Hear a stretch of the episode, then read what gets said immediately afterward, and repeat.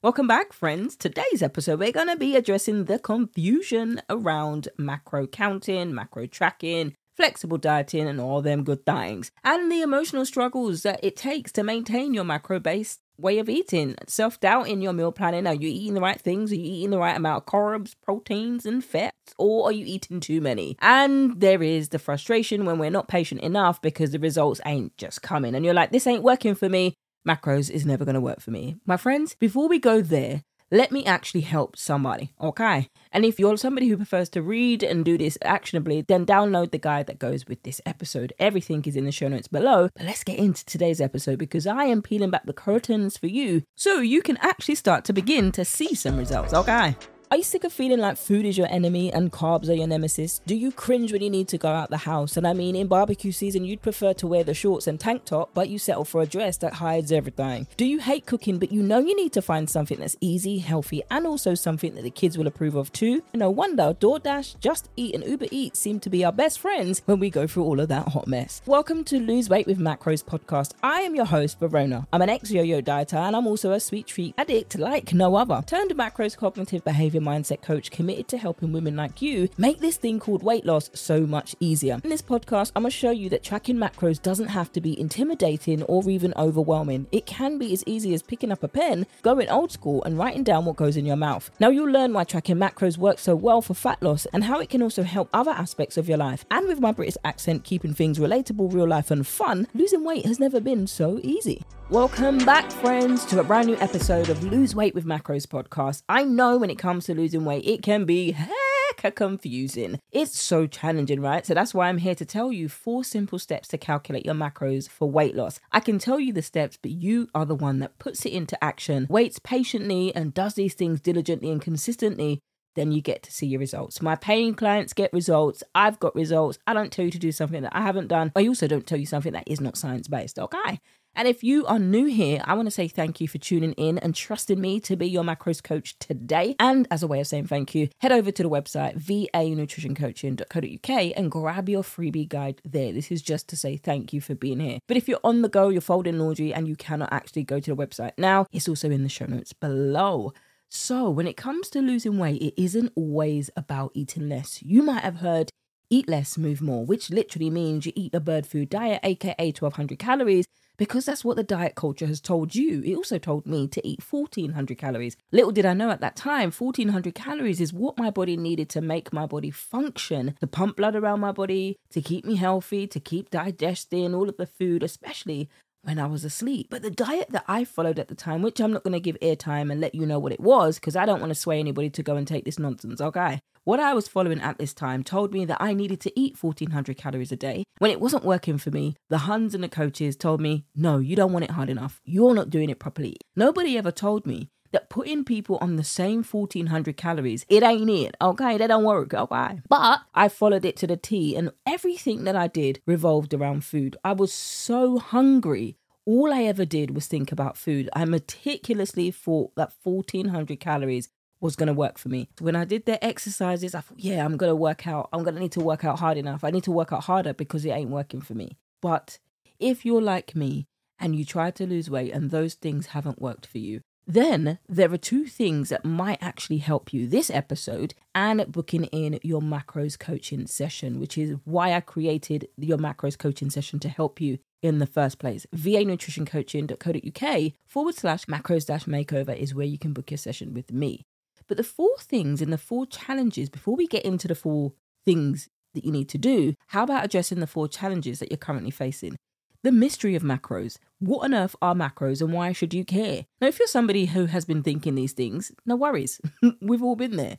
Now, when you dive into the nutrition world, it can feel like you're trying to understand a foreign language. Have you ever tried to learn a foreign language just like that? You're like, what? Mm-hmm. ¿Qué pasa? And you don't know what that means. Whether it's keto, whether it's low carb, whether it's macros, whew, there's a lot out there. But, my friends, gonna make it make sense. Then on top of the macro mastery, there's the balancing act. If you've ever done the balancing act, then you know what I'm talking about, okay? Trying to work out what your ratios should be. When it comes to trying to work out, right, should I have 40, 30, 30, which means 40% carbs, 30% fats, 30% macros. That seems pretty easy, right? But hang on a minute, your body doesn't look like hers, her body doesn't look like yours. You might have a little bit more fat to lose, so having 30% fat, that's minimum what you need. That's the, the, the daily gu- the guideline. But your body might not be able to metabolize carbohydrates properly. So you might need to work out the type of carbs that you can have, and then you're having a little bit less carbohydrates. You might have a higher protein intake and a higher fat intake. So you see how it differs for every person. So it can feel like, oh my goodness, you're walking on a tightrope just to make sure your macros make sense. Then you've got the thing where you're like, am I a chef or a dietitian?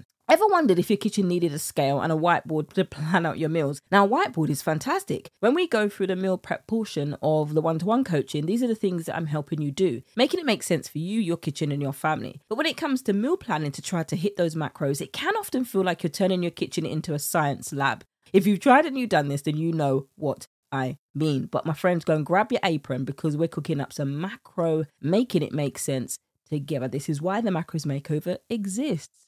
Now, where do those macros go? If your day is filled with random math as you track your macros, counting everything that lands on your plate can be a little bit like a Rubik's Cube. Tell me how many of you have actually solved a Rubik's Cube? I remember when I was a child and I first got to know this Rubik's Cube. Believe me, I got frustrated when only the top line and the second line was green and the other side was white. And I'm like, how on earth can children today complete this? My brain cannot. So I hear you when it comes to those challenges. So, how on earth do you track your macros? Four simple ways. Firstly, you need to figure out what your goals are. So, this is where you reflect on your fitness objectives. So, whether you just want to get more fit, you want to be more healthy, you want to be able to fit into your old jeans that you wore in 2018, for example, that's a number of years ago. But since then, you've gained a considerable amount of fat. So, do you want to maintain your weight? Do you want to lose fat? Do you want to gain muscle? No, don't worry, you're not going to get bulky if bulky isn't your goal. This is how you determine what your macro process should be. Now, when you've determined your goals, in the guide, I actually tell you, I give you the formula, a formula, one of the most common formulas to use, so you can start to break this down for yourself. Now, of course, if you're somebody who gets stuck in your like, right, Verona, this is too much, I need the accountability, then one to one coaching could be right for you. So that's where you'd go and head to the website, va vanutritioncoaching.co.uk do the quiz, and then see what the answer comes up for you. And then we take it from there. Next, after you've got your goals, you learn your macros. That's why when I do your custom macros, it's suited and tailored to your individual needs, including what you do as an activity for whether you sit all day and drink coffee because you're crazy busy and you're in meeting, meeting, meeting. Listen, get yourself a standing desk and a tread pad and do your meetings at the same time. I do it and it has changed my life. I will link in the show notes the treadmill that I have got and the standing desk so you can have a look at that. Next, you want to download a tracking app. I absolutely love MyFitnessPal, but there are other apps that are just as good. There's the Lose It app, Cronometer, Macrostax, and those are three of the biggest ones that they can use. A lot of people came away from MyFitnessPal when they decided to charge for their barcode, and there are other apps that allow you to do that. The biggest thing about MyFitnessPal is their database of foods. It is interchangeable between the US and the UK. If you're somebody in the US and the UK, Australia, New Zealand. Some of the other apps, their databases aren't as in depth for those who are overseas. So, for example, I might not be able to use Cronometer. This is an example. The databases that they use for the foods tends to be more US based. So if you're in the UK and you're like, oh my goodness, I want to use Cronometer, you might find it useful or you might find it a little bit lacking where you're constantly having to input and create new recipes and create new meals because the, the, the database is very different from the foods that we have over over here. And lastly, you want to adjust your macros as you need. You're continuing to monitor your progress and you make adjustments to your macros goals based on how much weight you lose because when you lose weight, it's the less you weigh, the less calories that you have. That's how it works. But what people tend to do is you eat less calories to weigh less, but that doesn't work. That works against your body because the heavier you weigh, the more your body needs to be able to run and to be effective at the weight that you are at. Can't wait to catch you, my friends, in your macro session or in the next episode. Oh my goodness, we're at the end of today's episode. I know that flew by, right? I hope you're enjoying this episode. And if you did, could you do me a favor and leave a review over on iTunes, Spotify, or the snazzy thing you can do now is go to the website vanutritioncoaching.co.uk forward slash podcast and leave a 60 second or less review there, or you can leave a question. You can do this anonymously, or you can leave your name and I will play it out on the show. And that's it for today, friends. I can't wait to catch you over on the email list. If you're not signed up, girl, girl, you better join us. If you're not in the Facebook community, if you have Facebook or you're on Instagram or social media, tag us in your stories at Lose Weight with Macros Podcast. And I cannot wait to see you in the next episode.